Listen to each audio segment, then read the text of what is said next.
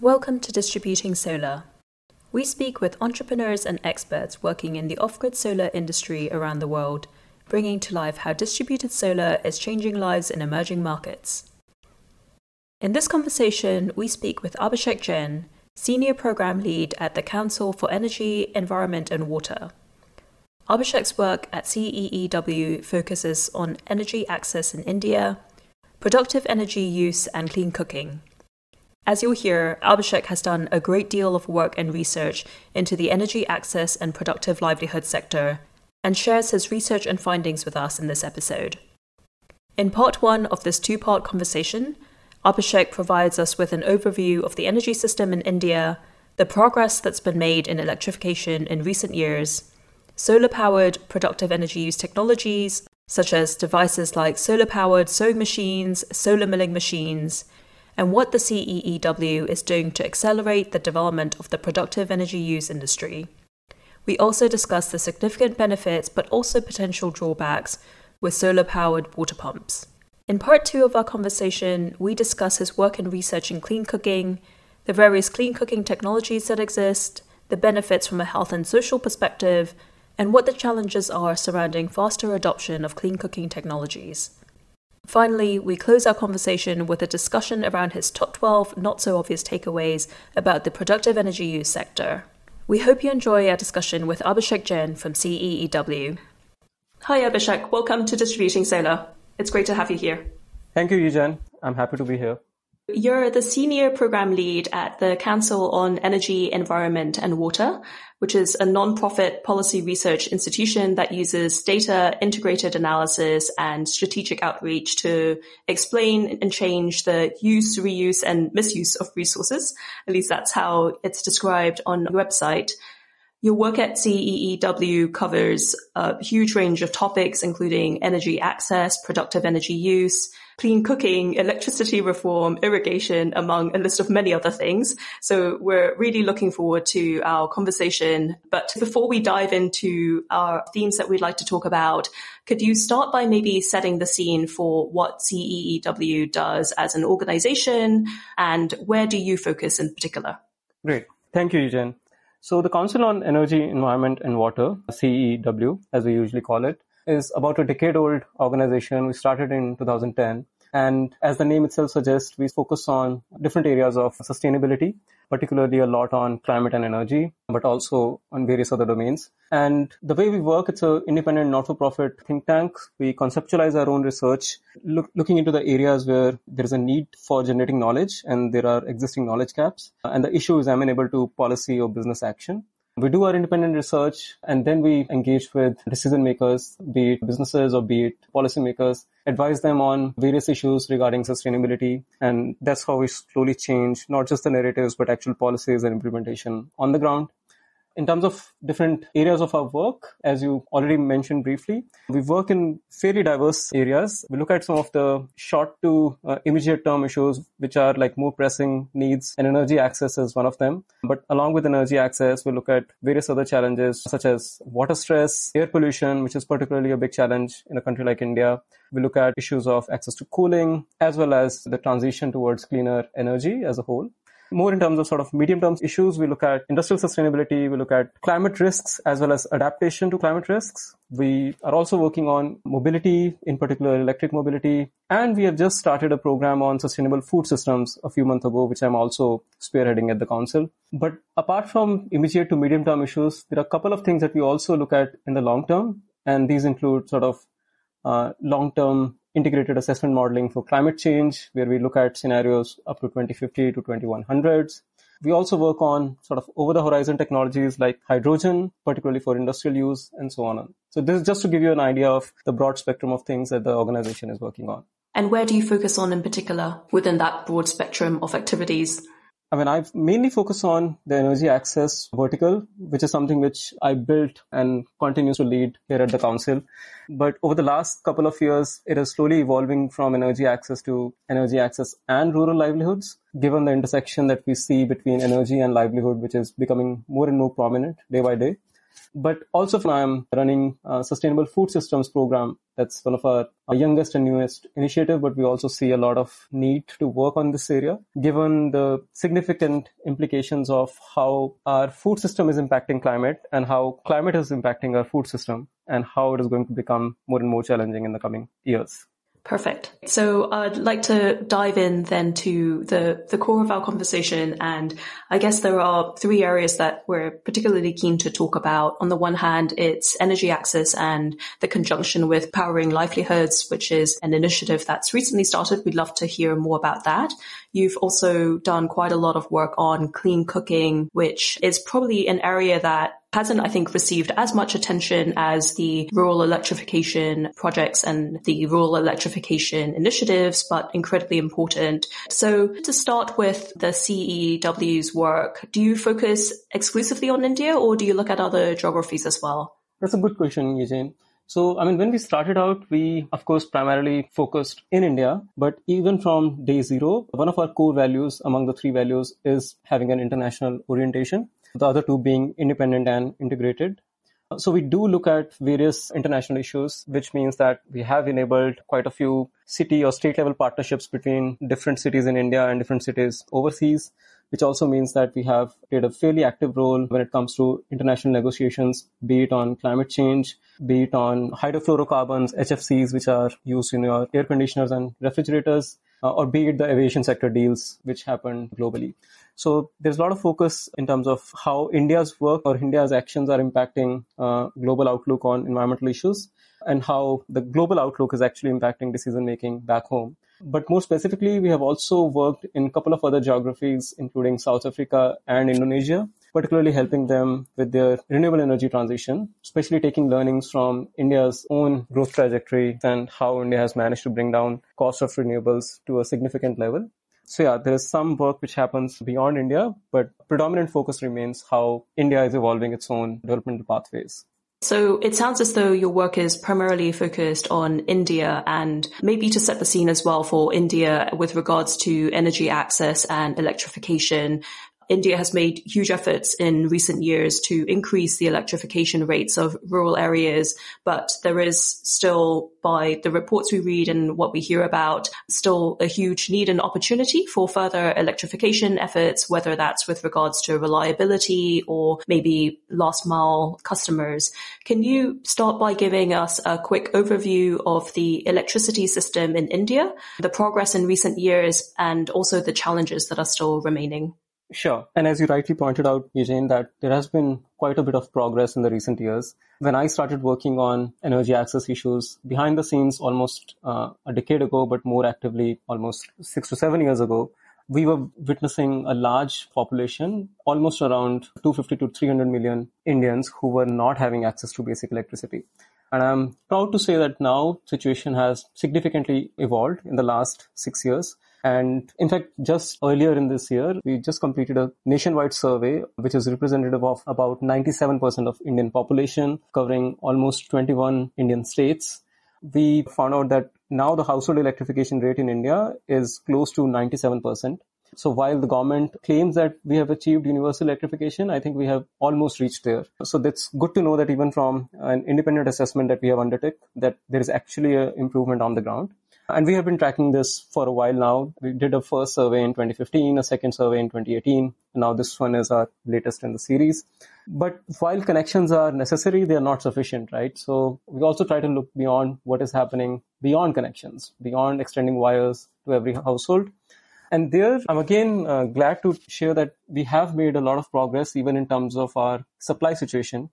Rural supply in particular has improved quite a bit over the last few years which is a great thing to witness. Again, when we did the first round of our survey in some of the really less developed states of India, but also facing energy access as a big issue, uh, we used to find 12 hours as the median hours of supply in these areas. So only about half the time in the day you are getting electricity.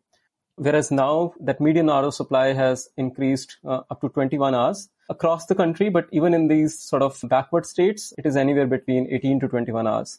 So it's a great move forward and I hope that we can continue the momentum because it's one thing to achieve connections for everyone, but it's another thing to sustain the reliable supply for everyone and constantly improve.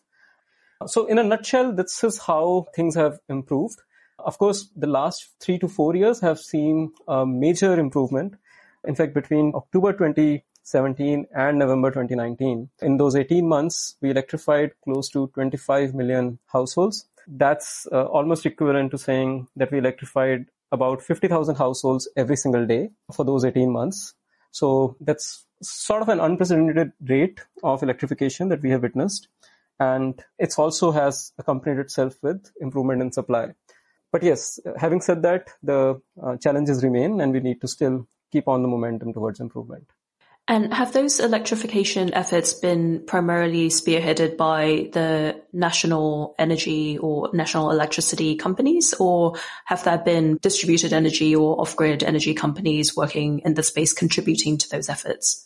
Right. So I would say that the bulk of it, as in the major chunk, has come on back of government initiatives, primarily extending centralized grid to various parts of the country. And in fact, until 2015, the focus was on actually developing the infrastructure so that it reaches each and every village of the country without necessarily ensuring that electricity is being provided to every household in that village. Whereas in the last uh, four to five years, the thrust was a lot more on connecting all the households, especially in the areas with less connectivity. And that has really increased the overall penetration of electricity and primarily all, all of that being led by government led efforts, which are being done across each and every state.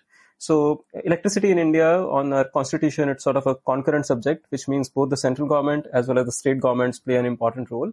But having said that, there are uh, parts of the country where grid extension did not made neither economic sense nor sense from a physical terrain perspective.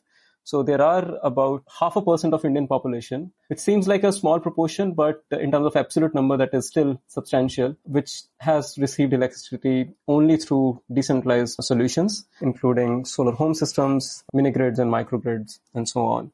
But there are also a lot of areas where, especially areas with the reliable electricity is not a given, where a lot of the microgrid solution providers are providing their services along with the grid services because people have started valuing the reliability of electricity and they're willing to pay additional premium to private sector players to provide that electricity service. Perfect. Thank you for that. So I'd like to start by speaking about your work with the Powering Livelihoods Initiative, which is a $3 million program recently started at the beginning of 2020 that you are currently running and spearheading. And the focus of the program is around mainstreaming decentralized renewable energy based solutions to power livelihoods in rural India. Can you tell us more about this program, the need for this program, and what you're looking to achieve? Yeah. So this program around rural livelihoods has been something which came on the back of years of research that the council has been undertaking on the subject. Back in early 2017, we realized that while we are moving in a decent way with regards to improving our electricity access for households, there are many other areas for which electricity access is not necessarily improving. And we need to start looking at which are these particular end demand sectors, how can we meet their energy demand, and so on. So f- for about a year and a half, we did a long-term piece uh, which looked at both the demand side of rural energy access with regards to enterprises and productive use, uh, and also looked at the supply side, like what kind of solutions are already existing, what kind of penetration these solutions have, why are they not scaling up if they're not scaling up, right across the innovation value chain from a new idea till the scale up of a final solution. What are the different challenges the ecosystem is facing and so on. So on back of that extensive research and engagement with uh, a whole lot of stakeholders in the community, we realized that what are the key gaps that we are looking at uh, and how we can plug some of those, those gaps to bring some initial momentum to this space. Most people talk about productive use, solar for productive use, renewables for productive use, but it still remains a very nascent stage across the globe, not just in India. And that's why we were sort of breaking our head about two, two and a half years ago that what do we really need to do, uh, at least in the Indian context on this. So based on all that research, we designed this program along with the oldest and the largest social enterprise incubator in India called Villgro. It's a joint partnership between CEEW and Villgro where we have managed to raise resources of about 3 million to launch this program earlier this year. And what essentially the program is trying to do is work with enterprises who have already developed energy efficient, innovative, clean energy powered livelihood solutions, be it in uh, agri, agriculture and allied services, or be it in textile value chain These are the two predominant rural economy sectors that most developing countries would have, but particularly the case is true for India. So we are looking at various innovations in these two sectors of the rural economy and helping a few selected enterprises with significant capital support of the order of about 200 to 250,000 US dollars to deploy these solutions in large number in thousands to start with.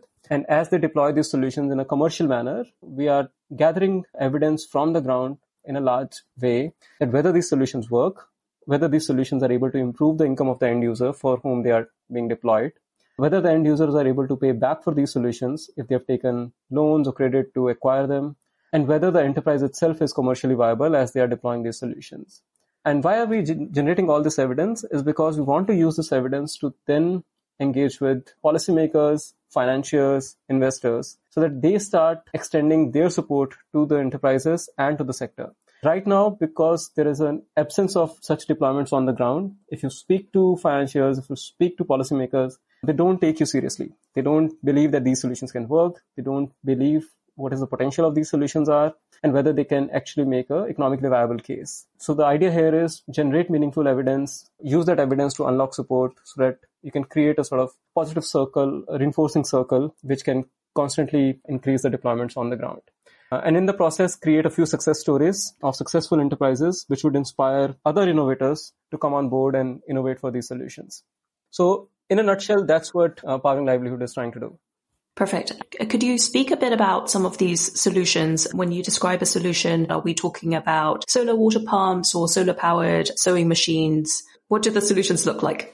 Yeah, I mean, actually, uh, solutions uh, come from a whole variety of different sectors of the livelihood uh, space, or so to say, the rural economy space. Uh, when we started digging for some of these solutions, of course, the usual suspects are solar water pumps which are already deployed in a large number in India, thanks to again government led programs. India has about 300,000 solar water pumps already deployed, which I guess in my knowledge is the highest number of solar water pumps anywhere in the world.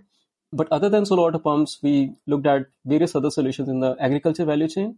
These varied from cold storages, which are solar powered, but bio, uh, also biomass powered, very interestingly. But we also saw other solutions like various value addition technology, solar dryers for drying up particularly horticulture produce, uh, particularly fruits and other perishables. We saw various grading and sorting machines which can help improve income for the farmers because you can then sell your produce based on the quality to different kind of off-takers.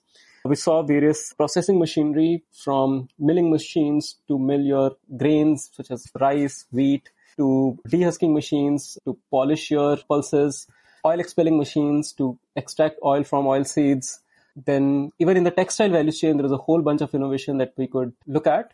We saw various spinning machines, which are in India called solar charkhas. We saw solar powered uh, weaving machines, looms, hand looms or paddle looms, which have been now customized and converted into solar looms. So, in fact, there is a whole range of green clothing, which is becoming slowly a, a trend, at least in sustainability conscious consumers. Uh, so yeah, so these are the variety of solutions that we see from solar sewing machines to solar charkhas to solar looms to solar silk reeling, solar bamboo processing machines, and so on and so forth. Great. So these are solutions that are already being used, currently available, but perhaps not being used at scale or being used in a, a, large enough capacity. So the aim of the program then is to take those technologies that already exist and help them scale. Is that right? Yeah. I mean, if I have to just map, like, so to say, the technology funnel of clean energy powered productivity solutions in India, I guess there have been experiments and early stage technologies which would be close to maybe about 75, where people have tried to run various kind of solutions on solar power or decentralized renewables.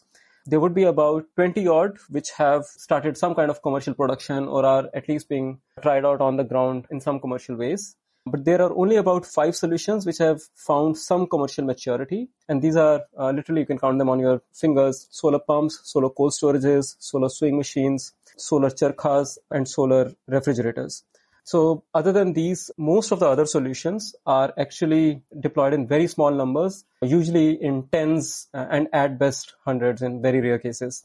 Uh, so, what we are trying to do is work with some of the solutions which are in those early stage deployment numbers where the technology is proven with the end user, they're happy, there is a value proposition for the end user, and it's been deployed in tens or early hundreds. And pick those technologies, support these enterprises, and help them deploy in thousands. Uh, and as you do that, generate evidence so that you can help unlock a growth cycle for these enterprises and for the sector as a whole. And the program has just started at the beginning of this year. And on, on your website, you were soliciting grant proposals for businesses and projects. How far along are you on the program and when do you think you'll have the initial results? Right. So yeah, as you rightly said, we started at the start of this year with the call for application for this program. Uh, we received about 100 applications from different parts of the country and we did multiple uh, rounds of shortlisting from uh, 100 to top 21, now to top 6. So we have identified our sort of top six enterprises uh, whom the program is extending both the capital as well as technical assistance in order to grow these enterprises, but also on back of these enterprises, grow the sector as a whole. And I mean, in the middle of all this, COVID ended up coming uh, our way, which sort of derailed some of our plans, but has not really derailed any motivations. So we had to extend some emergency support to some of these enterprises to make sure that they survive through these challenging times. And you can imagine that most of these enterprises are basically small to medium scale enterprises, right? So they do not have a whole lot of bank balances or cash reserves that they can tap into, particularly if they have some of the existing outlays which they cannot necessarily reduce in these times. So we are extending emergency support to some of our enterprises who need that support in these times.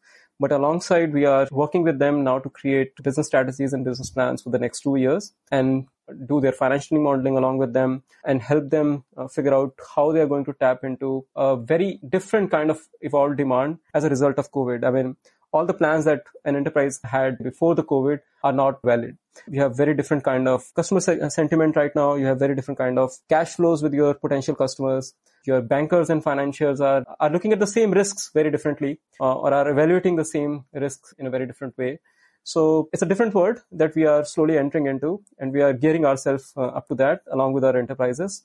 But we do hope that in the coming one year, we will have a wave of initial set of installations already on the ground and we will start collecting some of the baseline data for our potential end customers so that we can then track the overall impact of these installations, these deployments on the end user, their incomes, their livelihoods, and their lives. And in the process, we are also doing some of the engagements with the wider sector. We are already engaging with various ministries and departments of the government to sensitize them about the whole need of looking at clean energy for livelihoods and why this is becoming even more important in the times when we are induced by the pandemic. And along with that, we're also engaging with financiers and investors in the sector because we do not want to generate all this evidence in isolation from those who are actually going to use this evidence.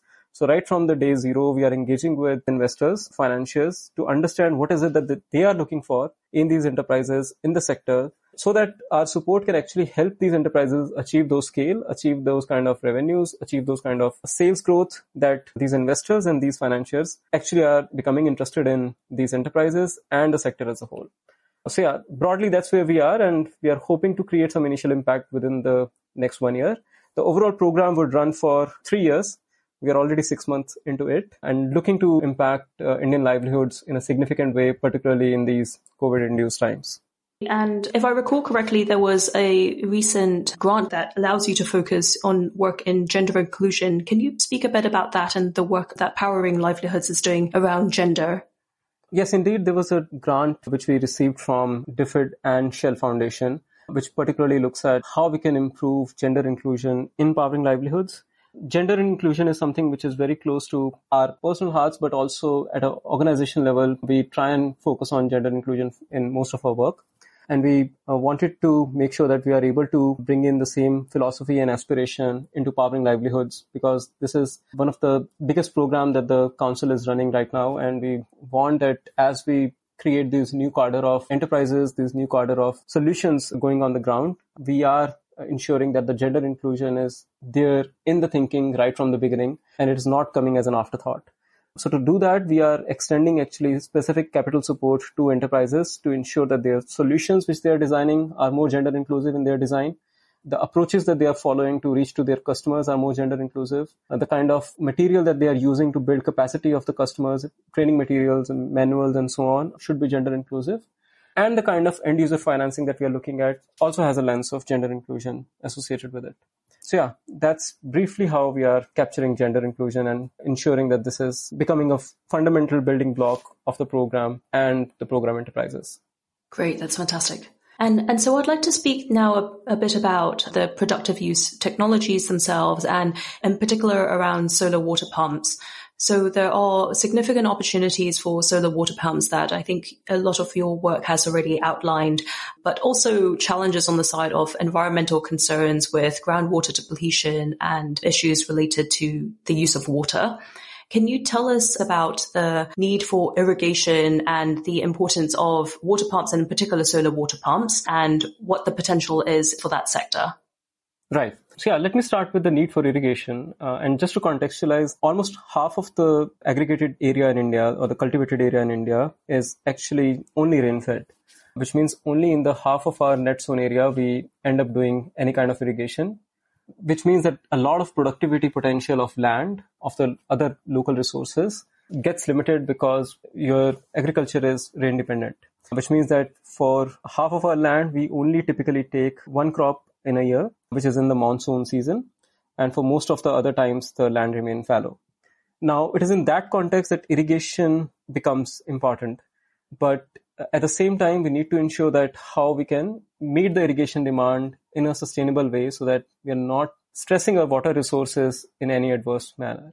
And so far, India has not done a great job, particularly in some of the geographies. Especially if you look at most of the Western India, uh, right from Punjab in the north to uh, Maharashtra in the south. And if you look at some of the other southern states like Tamil Nadu or Andhra Pradesh uh, or Karnataka, uh, our water tables are depleting at a very rapid pace. In few areas, we have water levels depleted to the extent that they are severely stressed. And every year, we are extracting more water than what can be naturally recharged in these aquifers. And we are running almost on a time bomb in some ways when we might see severe community conflicts happening because of water. But at the same time, there are many areas in India where we have not really exploited our water resources. And this is particularly true for eastern India, where water de- table depths are fairly shallow. And because of the lack of reliable energy access, there has been very limited development of the groundwater resources and very limited extraction of the groundwater resources.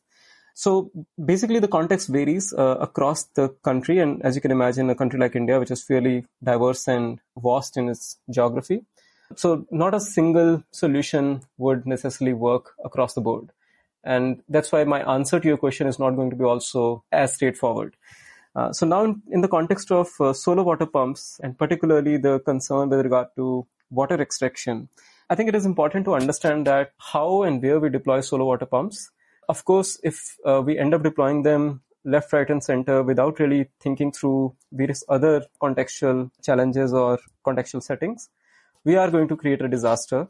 And especially with the cost of the solar panels and the solar technology coming down, only in the last four years we have witnessed the fall in solar water pumps prices in India uh, to the extent of almost uh, 40 to 50 percent, which means that slowly they can become more and more accessible to Indian farmers even though right now prices are still high enough for majority of the farmers to not buy them off the market but that reality may soon change as the prices keep coming down. But as the prices keep coming down we need to make sure that we have better regulations in place in order to ensure judicious use of water. Uh, and to do that there are a few approaches that we are suggesting that we are helping state governments and the central governments with. And i would just take a couple of minutes to elaborate some of those. One we deeply believe in data driven decision making and in order to operationalize that for solar water pumps, we have created a tool which looks at 20 different parameters, including groundwater, including penetration of electric pumps, diesel pumps, kind of cropping cycles, climate vulnerability of districts, and various other things. And it looks at these parameters districts after district, and then it tells you in which area whether you should be deploying solar water pumps or not. And if you should be deploying, then what should be the approach to, to deploy them? Should it be standalone pumps? Should it be pumps connected to the electricity grid? Should it be solarization of the grid but not individual pump set? Should it be micro pumps or should it be no pumps at all? And in some areas, we are only recommending solar water pumps if you are combining them with micro irrigation practices like drip irrigation or sprinkler irrigation, which makes sure that you are using the water in a judicious way. In other areas, we are combining solar water pumps with water harvesting and water recharge techniques without doing water recharge, you cannot extract more water from the ground. Uh, so I think some of those practices and those uh, approaches are necessary. We cannot only deploy solar water pumps, but we need to look at in what context we are deploying and along with what technologies we are deploying so that we make sure that we are not overstressing our existing water tables and aquifers. Having said that, uh, a lot of the existing exploitation of groundwater in India in particular has come on the back of electric pumps. In India, we have close to 20 million electricity driven pumps for agriculture. And one of the biggest challenges with agriculture sector in India with regards to its electricity consumption is that most of the electricity is subsidized. It's subsidized to the extent that in few states, farmers pay almost nothing for their electricity consumption which means that the incentive structure is almost similar to what they would have in a solar water pump. Right now, there is zero marginal cost for them to use electricity and they keep on extracting water as much as they like. And same is the case with a solar water pump, except that solar water pump only runs in the day and except that you cannot keep changing the capacity of your solar water pump the way you can keep changing it for your electric pump because you have to invest a lot more to change the capacity of a 5 HP solar water pump to a 10 HP solar water pump because as the water table goes down, the same pump is either going to extract very limited water or will completely become defunct. So in some ways, solar water pumps are self-limiting because as the water table goes down, the pump itself will start becoming non-functional. Whereas that is not the case with the existing electricity driven pumps, especially on back of heavy subsidies from the government. That's really helpful context. And I think particularly interesting to think about the comparison with electric water pumps that are powered off grid electricity, but as you say, subsidized. And if, if I recall correctly, in some areas, rural areas of India, you can actually have electricity systems with two power lines running in parallel and the, the farmers will actually tap into one of the, the power lines. Can you speak maybe a bit more about that and how that works? Right. So precisely to address this challenge of excessive withdrawal of energy from the electricity grid for agriculture, in most part of the country now we have two dedicated different electricity feeders that go into rural areas. Electricity lines which are particularly for household and uh, other electricity consumption, be it community use, be it some uh, productive use, and electricity lines which are particularly going into the farms and are primarily for water pumps and the reason for us to segregate these two lines is to make sure that we are able to roster the electricity that is going towards farms uh, to limit the number of hours for which a farmer can run their pumps. So this is a sort of very infrastructure intensive solution to limit our water withdrawals and to limit our, limit our power subsidies which are going towards the agriculture sector. Of course, given the political economy, it's very hard for the government to meter power consumption at the farm level and that's why this is a long drawn indirect process which is also a very costly process to sort of almost uh, duplicate the electricity infrastructure in the rural uh, areas in order to make sure that we are limiting the power as well as the water uh, extraction in the farm sector Great. And you've done some work around water as a service with regards to solar water pumps. Can you tell us more about that approach and what that looks like for a farmer and what problems that is trying to solve? Right. That's a great question, Eugen. And apart from the various other things that I've talked about in terms of how we can ensure judicious use of water, one of the most business oriented solution, which also seems like a fairly scalable solution is water as a service model. Where instead of asking a farmer to own a pump and use it as and when they want, uh, you rather ask them to take the service of uh, water pumping as and when they want. So it's almost like a Uberization of irrigation service or irrigation need where a farmer can book uh, pumping service for let's say half a day tomorrow. Uh, a mobile water pump comes to the field. It withdraws water for the farmer from the farmer's borewell for the given amount of time and it charges them based on the amount of water withdrawal or based on the number of running hours. And similarly, apart from the mobile solutions, there are also static solutions where a pump is installed in an area by a local village level entrepreneur or a franchisee of a, a larger enterprise. And then pump is then serving about eight to 10 farmers in the vicinity covering a command area of about 10 odd hectares and providing water as a service to these fields. I mean, uh, per liter or per kiloliter basis. And what this does, it makes sure that the water is being u- used judiciously by the end user. Because you're paying for every drop of water, you make sure that you're using that water in an effective way. And that's how this model has a very significant co-benefit around ensuring sustainability of our water reserves and water resources. And how well deployed is that solution or that business model approach? Are there lots of examples of, of that across India, or is it still pretty early days in deployment? So there are uh, three or four different companies who are uh, working on this model in different parts of the country. And this model is particularly quite common in northern eastern parts of India, particularly in Bihar, in eastern Uttar Pradesh, and so on, because the water tables are shallow, which means that the economic viability of the model is better. And it's also because there is a habit among farmers to pay for the water or the pumping service even earlier they used to do that for diesel pumps. They used to rent diesel pumps for a day for two days to do their pumping. So there is already a bit of market behavior which is prevalent in the farmers in these areas. And the companies are actually trying to tap into that. So there is a company called claro energy which has deployed uh, about 60 to 70 odd uh, mobile solar water pumps particularly in the state of Bihar and a couple of them in eastern Uttar Pradesh, where they are using them for providing water as a service model. There are a couple of other companies, Oorja, Mlinda, which are providing water as a service through the static model, where there is either a microgrid which they had set up with three or four pumps uh, attached to it, and those pumps are then covering a limited command area in their vicinity to provide the service. So it's still early days, but some of the companies are quite bullish in terms of scaling these up. That was part one of our two part conversation with Abhishek Jain from CEEW. In the next episode, we speak about his work and research in clean cooking and close our conversation with a discussion of his top 12 not so obvious takeaways about the productive energy use sector. His insights are really interesting, so we hope you join us then.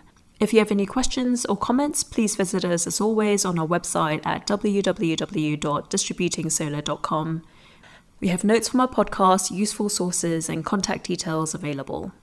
If you enjoyed this episode, please leave a rating or review, or follow us on LinkedIn, Twitter, or Facebook. It helps others find our podcast.